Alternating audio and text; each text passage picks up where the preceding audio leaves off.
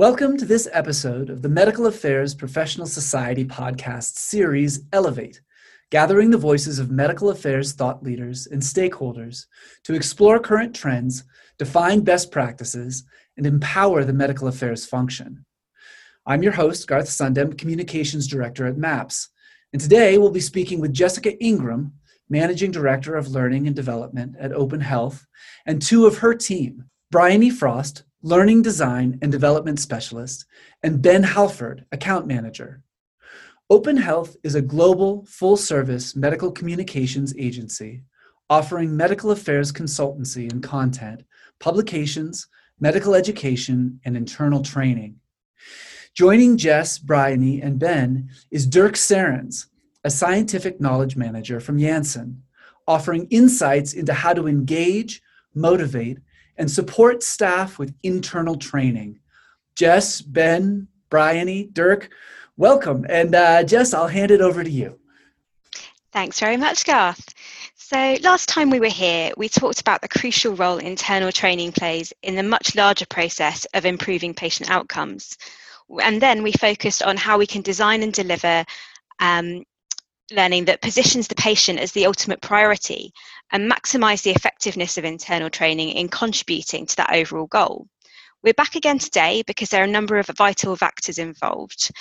A highly topical one, given that we're all living and working during a pandemic with recurring global lockdowns pushing us more and more into the virtual realm of home working, congresses, conferences, and of course, training, is engagement. After all, training is only as good as the engagement of learners with it. So the question we want to kick off with today is how do we ensure people undertake internal training programs that are provided? How can we best design them to ensure engagement and motivation? So Dirk, can I ask you to come in there? Yeah, so what we have seen over the years of uh, conducting uh, trainings in different uh, formats is that when new colleagues, in fact, come on board, there is always a lot of eagerness uh, from their part to jump right into the content matter. However, the appropriate structure of this learning path, or what we call a journey, is crucial in the actual learning outcomes you want to, in fact, achieve. So even more since most of the colleagues we train daily at Janssen are facing uh, HCPs in their role, they also need to understand the main proponent in their story, and that's in fact the patient. So looking at the current setup of training, aligning the journey of a colleague learning uh, the topics in fact, and the actual journey of a patient would go through the diagnosis of the disease to treatment selection that really does aid in engaging the learner into the journey. And because one important point is really to stress that when the HCP selects the treatment for the patient, this is most often also personalized towards this patient in some form or the other. So this is due to the fact that not every patient, in fact, is alike, and the HCP needs to really consider multiple factors in the sometimes mutual treatment decision. Now, similarly, you can look at the learning experience, and that has to become more and more personalized as well. And this can be based on, on testing before, during the training, and even, in fact, throughout the trainings. And moreover, in addition to just building this knowledge on the content for the learner, increasing also the confidence in that knowledge, in fact, does add enormous value for the learner as well. Yeah, and just to come in here to add what uh, Dirk has said there, there's certainly parallels between the patient journey um, and the process that learners go through it's always important for us to bear in mind that in the same way a patient might be engaged and motivated um, by the direct impact their conditions having on them a learner will likewise be motivated by um, highly individual goals. So most people who go into healthcare as we know are kind of often driven in part by wanting to help to improve the experience and outcomes of patients but every individual will have other more personal motivations and as trainers, we can't know and respond to every single one of these, of course, but what we can do is make sure that we set up our training so that our learners always know what's in it for them. You're absolutely right, Ben. And I think one of the most powerful resources we have when designing training programs is the learners themselves. I touched on this uh, in our last podcast with the importance of undertaking a learner needs analysis. And that action, it's more than just identifying the gaps in the training that the, the uh, in terms of the needs that should be addressed.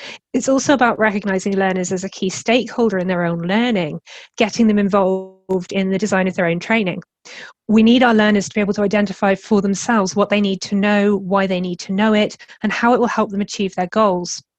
And a needs analysis gets us started with that process long before the actual training begins. It gives learners a sense of investment and agency in their training. So they start off already motivated to learn. And then it's up to us to keep that ball rolling through the rest of the design and delivery process.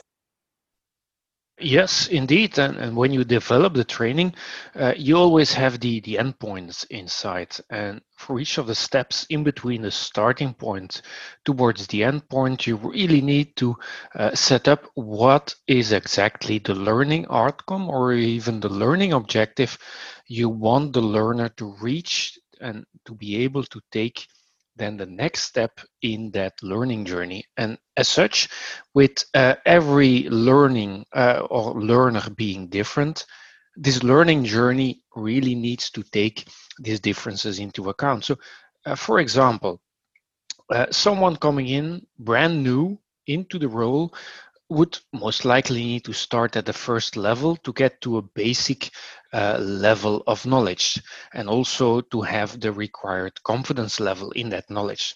However, there might be others that join the team and would not need to start at the basic uh, entry level, so to say, but could immediately start at a level higher or even a couple of level higher. So Therefore, the need to check this uh, knowledge at the baseline level before departing really on a learning journey that is personalized is really critical for the success and also to have the highest possible engagement of the learner. I completely agree, Dirk, and I think we all know that um, there's a real move towards bite-size uh, training content, and it makes complete sense. But I think some of the danger there is that it can then feel very difficult to to work out what the journey is, and and know that the individual pieces of content really connect and help move you on that journey. So I think as we're designing programs, it's so important that we get the signposting right and really help show people that there isn't one specific path they have to follow, but here's some suggestions and different options that might work for them so that they can really see how the individual pieces of content will will help them move through that journey. And I think we also need to make sure that everything they're doing is is really relevant to their real life role. Um, and making sure it comes back to the conversations that they'll be having with with healthcare professionals if they're an MSL or whatever else is that we're, we're clearly defining as their learning outcomes. So, having talked a little bit about design, I guess my question is is that where we really have to focus all of our attention, or are there other tools and techniques that we can use in this area? Oh, no, absolutely. Delivery is is really important too. Um, we need to make sure we're thinking about engagement right from the design phase because a little bit like uh, learners tend to jump in and get distracted by the content. It's really easy for us as training providers to get excited about all the innovative tools and techniques available for delivery, and then just plunge in and go, "I want to use this because it's because it's awesome." Um, and unfortunately, that that sort of approach tends not to be very coherent or effective. But if you can combine designing for engagement with relevant, well thought through, selected, and positioned engaging delivery tools, then you get a heck of a lot more bang for your buck than you would have if you just used one or the other. Uh, Dirk and Ben, do you want to chip in with some of your favorite examples here? Ah, sure. Because yeah, I I could give a lot of examples, but I will give only two. And in fact, two of my favorite ones in this, uh, I would call it a new normal virtual environment. And and first of all, uh, there is always a need to gather people around the learning experience in a in a larger group. Uh, it was face to face. Now it's uh, at this moment in time more virtual. And one application that really started to work for face-to-face events is the guidebook application. Now, this allows us as organizers of those uh, educational or training events to really gather all participants or attendees around one platform. And it addition also enables us to engage with that content and also each other to prepare and come in advance to that face-to-face meeting. But also after the meeting itself, you can go back and see what happened and maybe even uh, chip in to one of those content pieces. Now it gives also the learner a landing platform or really a backbone from where the actual learning would start and would also maybe continue onto different other platforms or even sessions either face to face or virtual. Uh, another example that has really been uh, taken up well by learners in a virtual environment is the combination of uh, a couple of platforms. And at Janssen, we have been piloting Zoom and the Mural platforms combined. And we all know Zoom as the way we interact now virtually with each other. However, the main question uh, did arise on how really can we mimic in the best possible engaging way those face-to-face breakout sessions around learning on the knowledge but also engaging with other learners around uh, that uh, content now, one of the platforms we have so um, identified to clearly mimic that with small learning groups in a virtual setting is by using the Zoom breakout functionality together with the Mural platform. Now, some of you might say Mural is a little bit of a whiteboard. However, it is much more than a simple whiteboard application because it has endless possibilities to develop specific sessions or exercises around the content and to get into a very engaging discussion with a very small learning group. Yeah, and just to expand on what Dirk's spoken about there, there's a range of techniques that we um, like to use to increase engagement in our training activities, whether that be virtually or face to face. I think um, Becky spoke uh, last time in the previous podcast about embedding patient or HCP videos, and this obviously makes the patient experience uh, come to life and reinforces that goal of um, improving patient outcomes. Also, a multimodal approach can really help learners stay engaged with the content because it appeals to so many different learning styles and helps to break things up so it's constantly re engaging the attention and providing that much needed reinforcement people will always remember information better if they're going to encounter it um, in multiple mediums. Addition, additionally to that, um, getting learners to um, actively engage in things uh, can really, really help. For example, in live sessions, we do temperature checks because you can adapt content or go back over information if people need reinforcement or further explanation. And it's really that um, formative feedback that keeps learners engaged because they have to think about um, where they are in terms of their understanding. Similarly, um, polling activities are a great option for keeping people focused as they provide instant feedback um, for peers and their trainers as well. It's also important to mention here that these things can be successfully adapted for the virtual realm, as Dirk spoke about too. Um, for example, digital polls with visible results and pop up feedback and those temperature checks that signpost learners onto the next piece of content or even go back to previous sections if they're um, unsure on anything. And finally, Dirk obviously mentioned Guidebook and Mural there. So just to bring up another one of our favourites um, in competition and gamification, which really do uh, add a new dimension to learner engagement it's obviously kind of important to keep it at a fun and healthy level, but framing learning tasks with a competitive backdrop can be really, really positive for knowledge retention, as well as building that uh, learner confidence that we spoke about. For example, like at a live event, you could split participants into teams and run a quiz on the previous plenary session using an interactive app. Or perhaps you could even design a topic specific board game which gives tables the opportunity to interact and learn together as they play or even um, thinking from a more virtual standpoint, you could run a monthly competition based on your um, digital microlearning platform with users teamed up by uh, various regions. So there's really a huge amount of possibilities um, kind of on offer, and they all work because people really do like to win. Yes, they do. I think these are all brilliant examples of how to do engagement really well in the delivery phase of training. And um, as I mentioned before, what makes them work best is when they're joined up throughout the training. If you can make sure you embed logical connections between each of your engagement activities and ideally have activity types that repeat often enough to be familiar, then you really do boost learner confidence in engaging that way. What you don't want to do is throw in loads and loads and loads of different engagement activity types because the unfamiliarity of the task, in addition to potentially new content and refined skills, can be off putting by itself.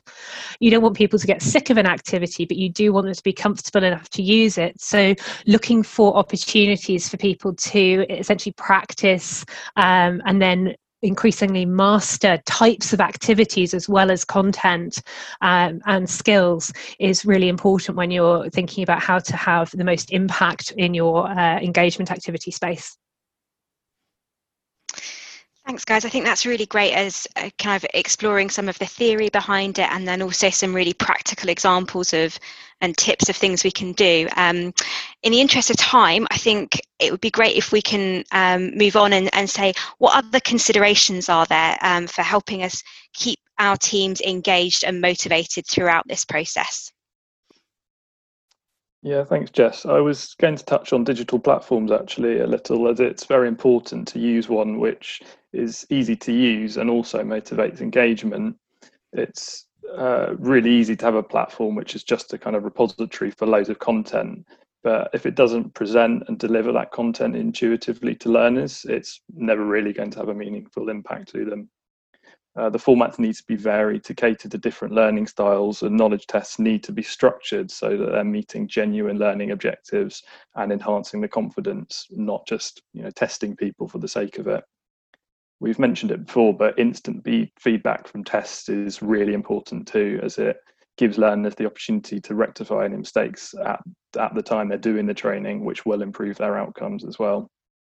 We also spoke about engagement a little bit and the platform that helps to keep learners on the ball with um, push notifications, particularly to their mobile devices, is very simple but is also very effective. We all lead um, busy lives, and sometimes training will understandably take a back seat. Uh, but after a hectic Monday, a push notification from a learning platform the next morning can act as that useful reminder to ensure that your training stays front of mind and does remain a priority for the week. Uh, yes, indeed. And from my experience, uh, certainly throughout uh, 2020 now, it, uh, it has become really clear that uh, instead of really putting as a subject matter expert the content knowledge and the confidence at the heart of the learning experience, we might need to move really from, I would say, that at the heart into a more personalized education and put the learner, in fact, at the center of the, the whole experience. And by the multiple techniques, as uh, nicely discussed today, and also all the platforms, you can really start making a difference and also be able to more appropriately engage your audience for the education and this will reach i would say a lot of learning objectives yeah definitely i think one other crucial thing to mention here is that when you're providing training, you need to think as well about supporting staff mental health. There's a, a broader landscape here around workplace well-being, but in terms of training, there are some specific things that can be done. Uh, the onus here is to a degree on the leadership teams to make sure that staff have time to train and that they're able to create space in their schedules to do it in a realistic time frame and without having to add on potentially unpaid hours. It's about communicating with learners and giving them that chance to get involved in the needs analysis, yes, but it's also about messaging around training. What needs to be done, by whom, by when and being invested in individual team members' goals through things like personal development reviews and meetings and one to ones. And thinking about how training fits in with that, being clear about how each piece of training contributes to the overall strategic picture of the company and how each person can participate in making that a reality. It's also about making training accessible to staff In the UK, employers are bound by the 2010 Equality Act to make sure that all staff can engage equally with training materials. And that means things like making sure that materials are available in alternative formats. For example, things like if you're going to have a video, make sure you've got captions and transcripts, and that they're usable for people who are relying on assistive technologies. And also things like recognizing when people might need what we call reasonable adjustments, for instance, more time to undertake a task or additional technology technologies, even something as simple as providing a decent headset to ensure that any audio is clear. It's all these little things that facilitate people's access to the training and making sure that they've actually got the opportunity to engage because we don't want these barriers to crop up um, to prevent people from engaging with the training when, when they want to. It's the quickest thing that will switch them off. I think the other thing is that it's really important not to underestimate how vital it is to provide access to help and support during training. Who should your learners go to if they encounter a technical problem? Who do they ask if they have any questions about what they should be doing and how? Where do they get more information? And setting up within the within your company things like mentorship schemes and buddy systems and clear points of contact go a long way to facilitate what's known as positive help seeking behavior. Knowing who and how to ask for help means you're much less likely to have learners get frustrated and disengage because they're too tired or too confused or too overwhelmed to resolve a training challenge. You'll never be able to completely design these things out because all learners are individual and all circumstances are individual. And even if you could, computers have a bit of a mind of their own and tend to decide to just turn themselves off on the day. So you need to be clear about what learners do when they encounter a problem so they can quickly see how to solve it. And then they're much more likely to see the training through and stay engaged with it after an incident. Great, thank you everyone. So I think we've covered a lot there and and my real takeaway message from that I think is is when we take all of those things together that really allows us to create positive learning environments where learning can be self-directed which really improves the learner experience and therefore their engagement and motivation. And certainly as training providers the, the onus is definitely on us to to seek feedback and to really build that feedback into the training program so that we can continue to improve them um, as we as we move forward and actually that really nicely links on to um, our next podcast, which will be the final one in this mini series, where we'll be exploring the impact um, of how we measure uh, internal training and how we then use that uh, information to, to improve design moving forward. So that's it for today. Back to you, Garth. Well, my feedback is that uh, that was fascinating to listen to. And so thanks, Dirk, Jess, Ben, and Bryony for joining us today. To learn more about how your organization can partner with Open Health to drive positive change in healthcare communications and market access, visit openhealthgroup.com. MAPS members, continue the conversation at our community portal and don't forget to subscribe. And we hope you've enjoyed this episode of the Medical Affairs Professional Society podcast series, Elevate.